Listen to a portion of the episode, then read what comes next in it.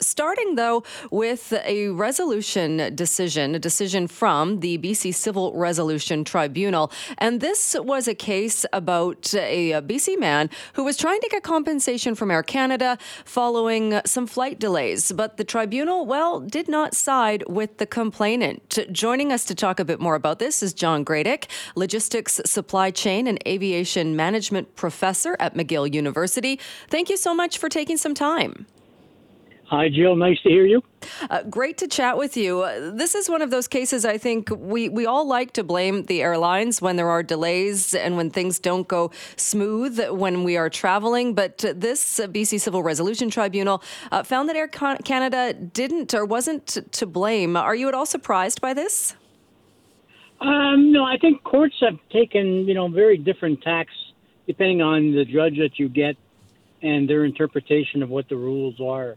And here's a here's an instance where you know the BC Tribunal basically has sided with the airline that the you know the the the, the situation and the circumstances uh, associated with this claim, the judge believes that it wasn't in the airline's control. So I think you know you, you basically take your chances going into uh, small claims court into tribunals.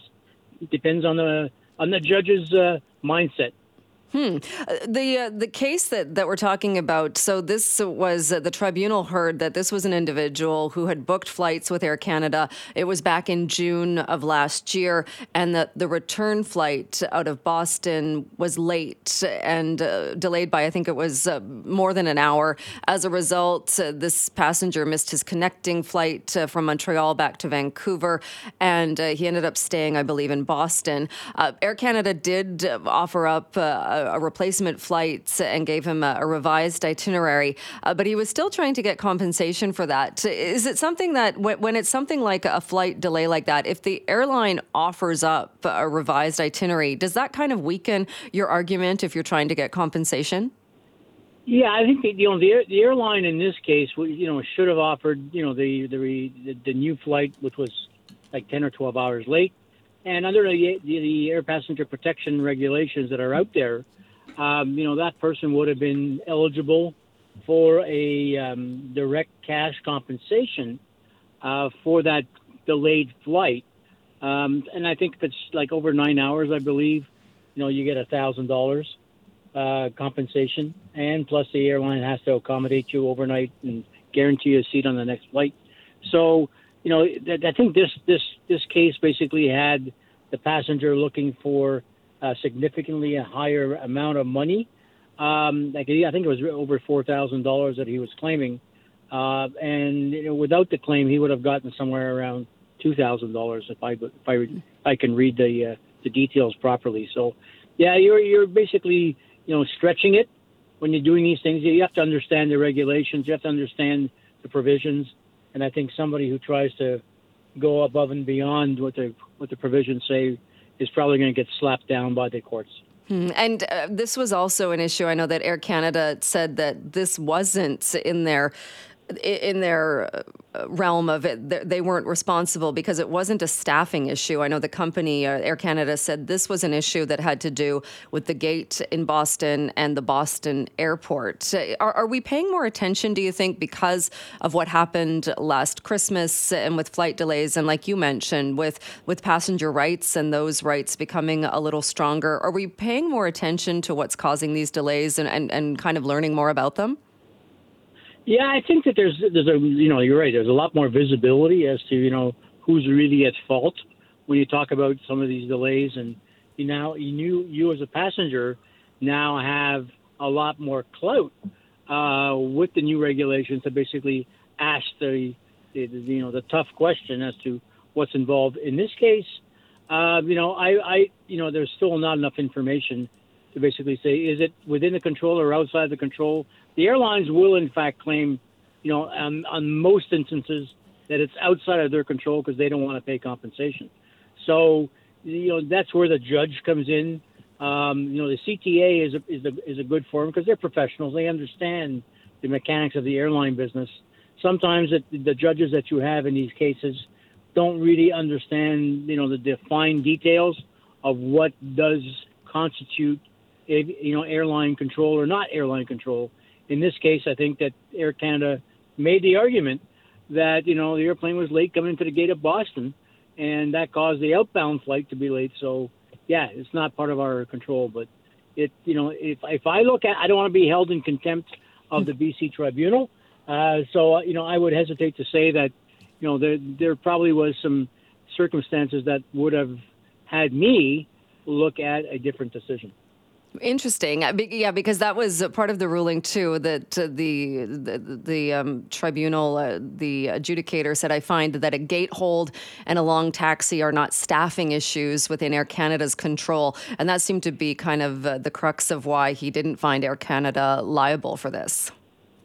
Yeah, and you know, and, and my my argument would have been, you know, if I if I was part of counsel at that point, would be, you know, why was that why was that gate hold? Was it was a flight late into Boston so that it had, you know, a, a gate hold and a long taxi? If it had come in on time, would it still have had that gate hold and long taxi? And that's what the, the information I'm missing. So, yeah, the, the it is in Air Canada's control. You know, if the outbound flight from Montreal to Boston was late by the airline's fault, and therefore the Boston to Montreal flight would be automatically late. So you know that's to me that to me would say yeah if you dr- if you drill down just a little bit further you'd find a root cause, and it might have been airline control if you had done that. Right. And I guess maybe, I mean, if, if, you do that, could you not do that with almost every case? If you do kind of a chain reaction, get it to the point that at some point it is the airline's fault. Yep. Yep. That's, uh, that's the beauty of the regulation. and, but you, but you need somebody you need somebody that basically understands the mechanics of, of, of airline planning and airline operations. Because, you know, you can, at first glance, it may not look like airline control, but if you basically drill down just a little bit, you'd say, wait a second, you know, it was airlines control at a certain point in time during the day, and that caused the other other flights to be delayed. So, as far as I'm concerned, that's airline control. Hmm, interesting. Uh, I'm curious, and I know this this has nothing to do with this case. And if you don't have the answer, that's fine. But when you're talking about airline control and, and, flight disruptions, I know all eyes are watching, especially well, all eyes of anybody who has a WestJet ticket is certainly watching to see what happens with a potential pilot strike with WestJet. How would that work out? Do you think if that does happen and people aren't able to fly or lose their flights? Well, I think you know that that's going to be really on WestJet. WestJet's got the the brand that it's trying to protect with this uh, with you know with this strike. Um, you know, I, I think that we've had enough instances of, of labor relations uh, issues across aviation that typically it's the airline that steps in that has those passengers, that has the money from those passengers uh, to offer some solutions. And the solutions could be either refunds or it could be airline credits or it would be also trying to protect the passenger on another carrier's flight. So those are the options that are available to WestJet. WestJet is going to have to do something. It just can't walk away from it. Uh, uh, otherwise, you know, the, the brand value and the consumer reaction to WestJet not doing something to step up and take care of its passengers is going to be very harmful. Right. What would you do, or what advice would you give somebody if they were holding a WestJet ticket for after May 16th right now? Uh, you know, I'd say that, you know, if your flights are between May 16th and let's just give you a date, May 23rd, um, you know, I would basically reach out to WestJet sooner than later to say, so what are we doing here? Uh, but if your flights are beyond May 23rd, I wouldn't worry about it.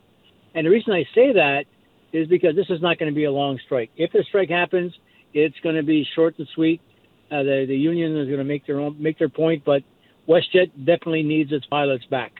So the the, the pilots, in my opinion, are in the driver's seat on this one, uh, and they should basically be able to leverage uh, a settlement out of WestJet that uh, currently might be out of WestJet's you know uh, strategy, but you know with the pressure of no revenue coming in and the airline shut down, I think there might be some pressure on the WestJet team to kind of uh, come up with a compromise solution. All right. I know a lot of people are watching that. John, thank you so much for being with us today. Uh, Jill, it's been a pleasure. Take care. Have a great weekend. Well, imagine having uh, lived in your home for many, many years. Huge floods hit the area and an access road is washed out. No problem. The road gets rebuilt and you have access to your home once again. Except that's not what is happening on Fish Camp Road, which is located in the Othello area near Hope. And yesterday on the show, we talked with resident Evan Bell about why he is fearful that any day now he is going to lose all access to his home. He joined us to tell us about what was happening as well as the legal advice he got, which was to perhaps get a helicopter pad. Well, that's what my first lawyer suggested after he, he researched everything. I said, well, you know, where can we take this next? What what is the next step? He he, said there really isn't one. You could buy a helicopter, and that's about about the only solution. But I, it just it just doesn't seem right to me. I look at the the laws pertaining to public roads, and it it, it appears to me. I mean, I'm no lawyer by any means, but it, that if a, it says that a, if a public road is a public road, it is always a public road. You cannot make uh, you cannot decommission a road from from being a public road into a private road. And it also says if public funds are used to maintain the road, then it becomes if it is a private road, it becomes a public road. So it just doesn't make sense to me that it's it, it can't be a that it isn't still a public road. Now, there's a document I found on the Canadian Energy Regulator's site that was submitted by Trans Mountain when when they had to submit everything for the pipeline, and it states clearly on that document that Fish Camp Road is a public road. All right, and that is the road that he needs to access his property. He uh, and his family live on that property. Again, they've lived there for many, many years. Well, this case, uh, this predicament, has got the attention of Peter Adamo, who is a director with the Fraser Valley Regional District. And Peter joins us now to talk about what could possibly be a solution. Thanks so much for being with us. You're very welcome. Thanks for calling, Jill, and following up on this story. Well, Evan Bell was on the program yesterday and explained how things have unfolded and what he's looking at as far as uh, potentially losing all access to his property. What is your take on what has unfolded here? It's a tremendously unfortunate situation. It's very strange the way it unfolded after the atmospheric rivers and they took their access away. Um, as a newly elected official, I wasn't aware of the situation until he called me, him and his family, a while back, and we started to look into this, and it just appeared to get more and more bizarre. And it certainly is, and so much going on with, like you said, the flooding, which which caused damage, uh, the Trans Mountain pipeline construction, what's happening with the neighbors. Uh, what happens, or, or what can be done, do you think, to try and resolve this, or to maintain access to the Bell home? Well, I was really hoping that the neighbors could get together and solve this on their own. That would have been the the best and easiest solution. For whatever reason, it doesn't appear that it's going that way. However, there's still time for people to come up with a solution. I would like to think if everyone got together and, and tried to work this out. We're not talking about we're not talking about a very large piece of land. We're talking about a small access point that enables three families to to live in their homes that they've had for 21 years. And if that doesn't happen, as, as it doesn't seem like there's a lot of will on the part of the neighbors to do that, uh, Evan talked a lot about the fact that Fish Camp Road was, has been maintained, has been there has been public money that's gone into maintaining that road, uh, even though it seems like it's difficult to find documentation that shows that it is. And, and one of his things was that once something becomes a public road, it can't then not be a public road. Do you think there are still more possibilities there to have that road declared a public road and have it fixed? I think there's always a possibility there. I'm not understanding um, Ministry of Transportation's decision on this. They did have that road for quite some time. It, it comes right to the border of Hope, and then it goes into the regional district lands. And every map that people can see for the last 50 years shows that Fish Camp Road was an active road that only applied to the one family granted, but nonetheless it was still there and it appears to have been registered somewhere. I saw I've seen for the last number of years an actual provincial professional sign placed at the entrance of it. And then once the story became news most recently, all of a sudden the sign disappeared. Not sure who hmm. took it down, but it seemed unusual that it was there and it was active and, and they had used it for all those years. Their their address, actually, their house address is actually on Fish Camp Road. And now Ministry of Transportation is saying that it's a private land issue and it belongs to someone else and it was never theirs to start with. So I'm not understanding that whole process. And I, I, guess is it a matter as well of trying to find that documentation? Evan had mentioned that uh, during the legal battle or the, the court case portion of this, uh, he didn't have documentation, but it is possible that that exists. I would like to think that it's possible. I don't know what transpired through the court case and what kind of documents they were they were searching for. Um, we've gone through the regional district has gone through with um, Ministry of Transportation to try to determine whether or not these documents ever did exist, where they came from, when the land was transferred over, and they were unable to provide any of that. Hmm. Uh, so, so at this point, too, uh, he also talked about the fact that Trans Mountain Pipeline has been working in the area and using uh, access, another temporary access road to the property. Uh, he talked about the fact that they had a bit of a, a verbal agreement that when that work was completed, Trans Mountain would fix that road or would maintain the access. Uh, he says that now Trans Mountain has said, actually, no, we're not going to do that. That's not part of this plan. Uh, does Trans Mountain, do you think, play a role in this?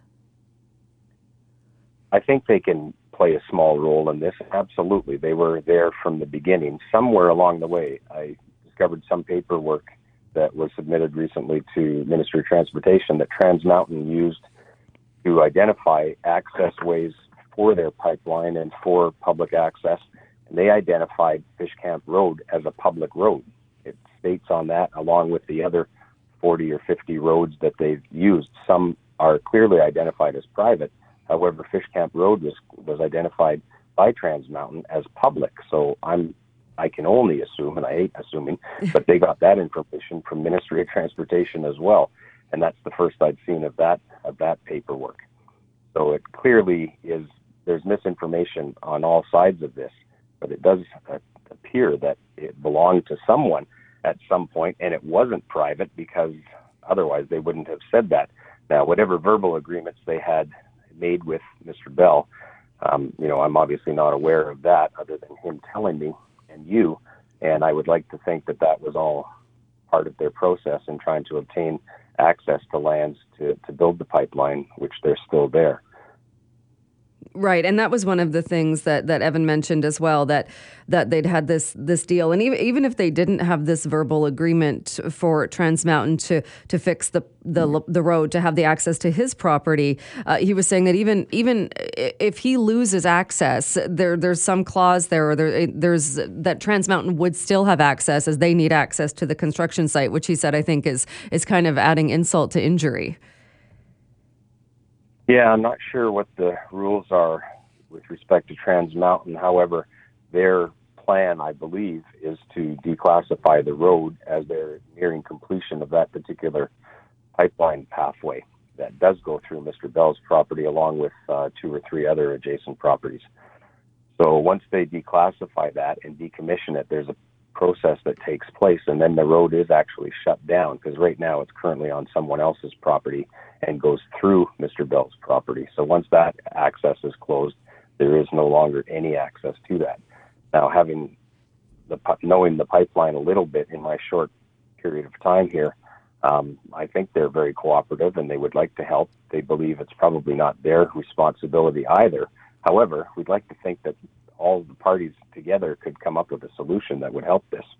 Right. And I know you had uh, put forward an idea or the possibility of uh, with the neighbors and with Evan Bell's land. And then there is a crown parcel of land that's also adjacent to that. And, and was it your idea that perhaps uh, they could get approval to build a new road or to, to put a road on that crown or to take some of the crown property? Well, it's my understanding that with any crown parcel, they would have to go through a process through the provincial government to to obtain a, an easement or a right of way through that, and then who would be? I believe they would be responsible for making their own road. I don't know that that's a really feasible solution. Um, I believe it would be tremendously expensive, and there really shouldn't be a need for that because there are a couple of other much easier solutions. Right. And, and I think that's what Evan was saying too, that even if that was something and they got approval to do that, it would be extremely expensive. And, and just to, like, like you're saying too, uh, surely that there's uh, an easier way or a less expensive way to figure out a solution. I believe so. So, what do you see happening next? Uh, Because we, we even joked about it a bit that one of Evan's lawyers had said, well, maybe it's time you build a helicopter pad because it looks like uh, air might be the only way you're going to have access to your property.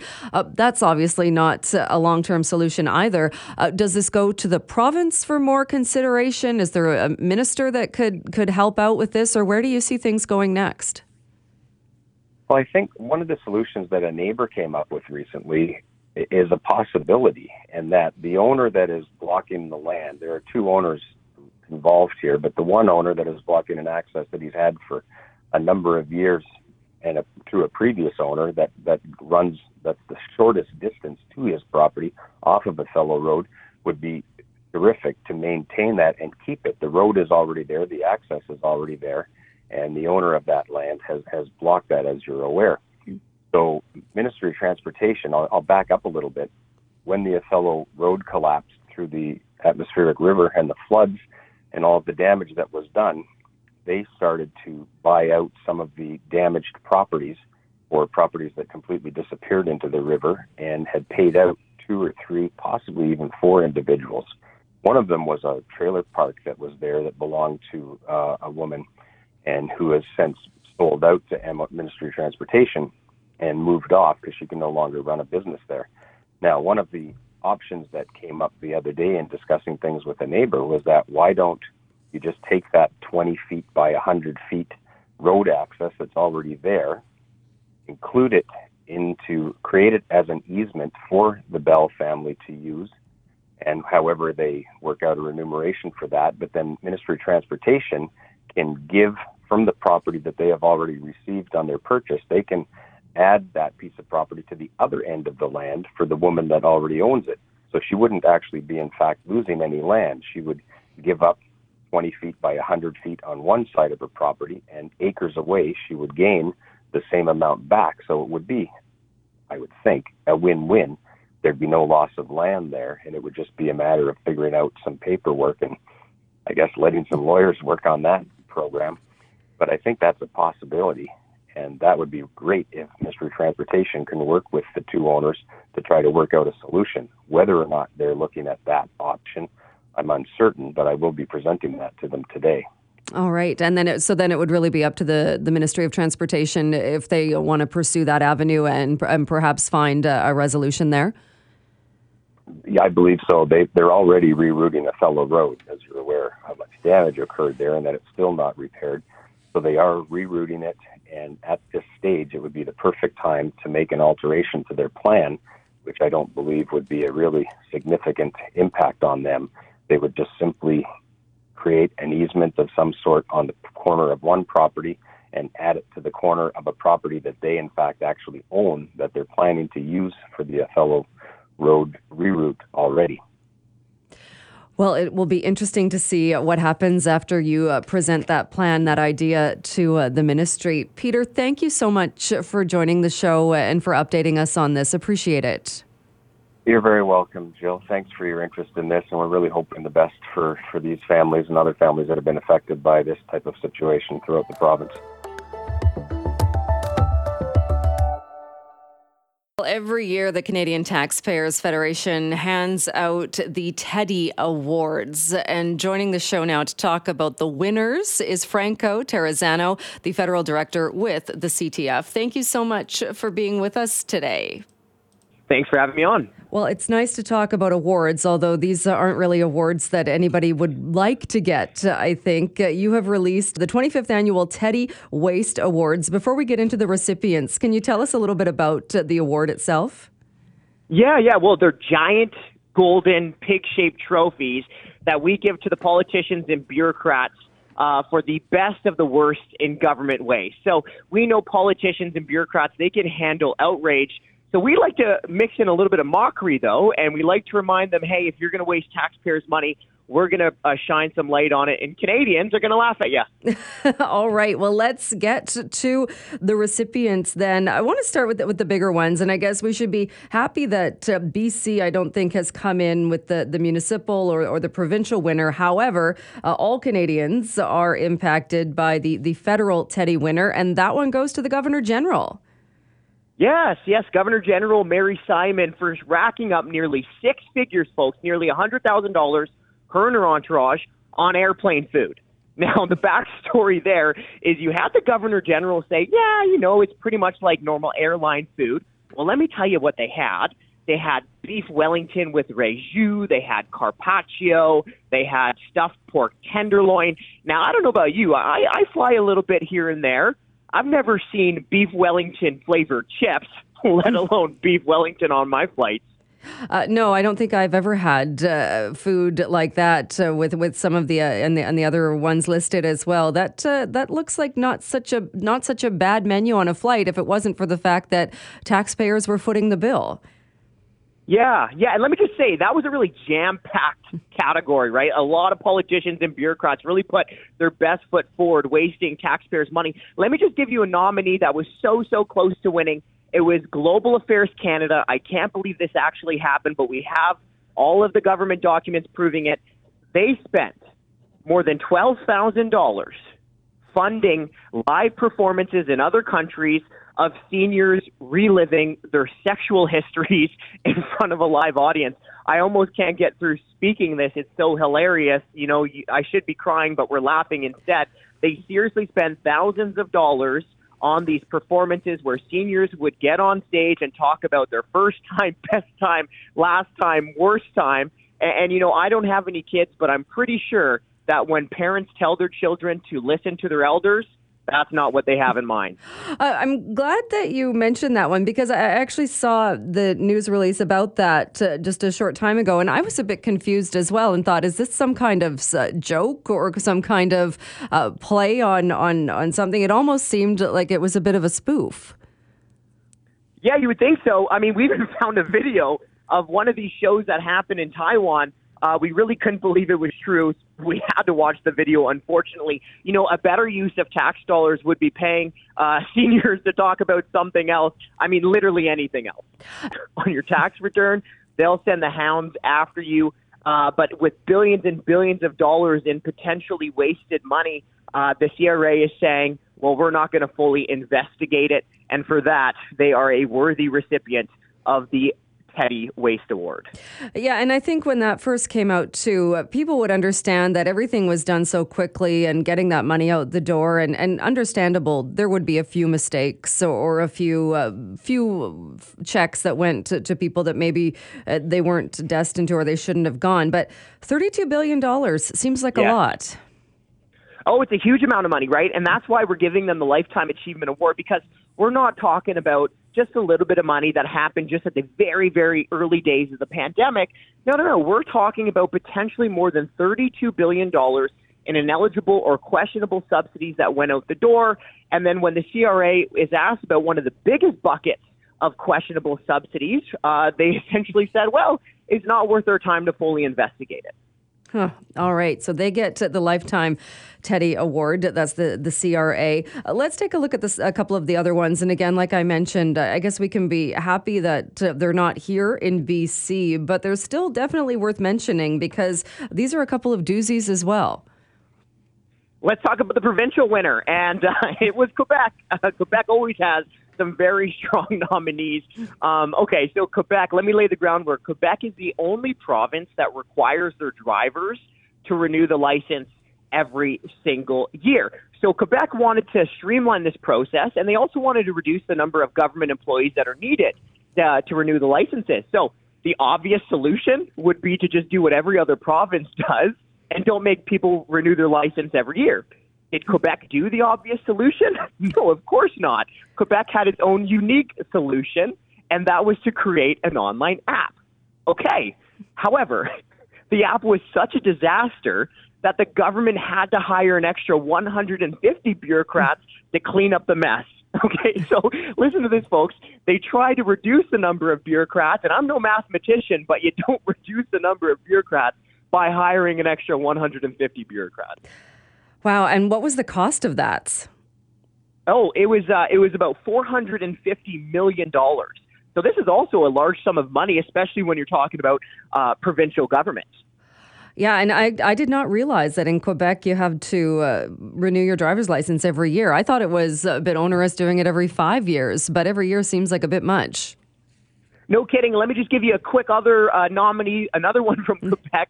They're spending $55 million subsidizing Zeppelin, right? Is that really the new innovative technology that the government wants to be subsidizing? I mean, maybe it was new and innovative in the year 1900. you know, what are they going to subsidize next? The typewriter? Come on. All right. So uh, Quebec not looking great there as far as uh, the provincial teddies. Uh, the municipal ones, this one takes us to Charlottetown. Yeah, and this one's a crazy one. So we're giving it to uh, the counselor Alanna Jankov. Now, they she did her own renovations on her house. One of the things that she renovated was the driveway. She, they needed to move the driveway into a new location. Now, where's probably the worst place to put your driveway? Directly behind a telephone pole.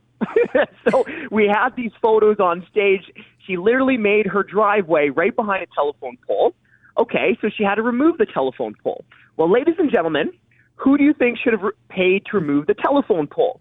If you guessed the person who put their driveway behind it, you'd be wrong. She stuck taxpayers with the $4,600 bill to move the telephone pole. Now, that is pretty bad, but here's another thing that it, it raises, right? Here's a question. Uh, Miss Jankov, did you see the telephone pole before you built the driveway?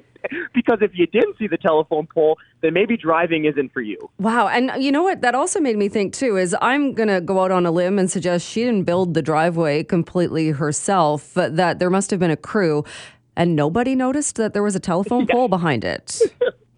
Yeah, yeah, you'd, you'd love to be the a part of that committee or that crew. Hey, being like, "Are you sure you want to put that here? Are you really sure?"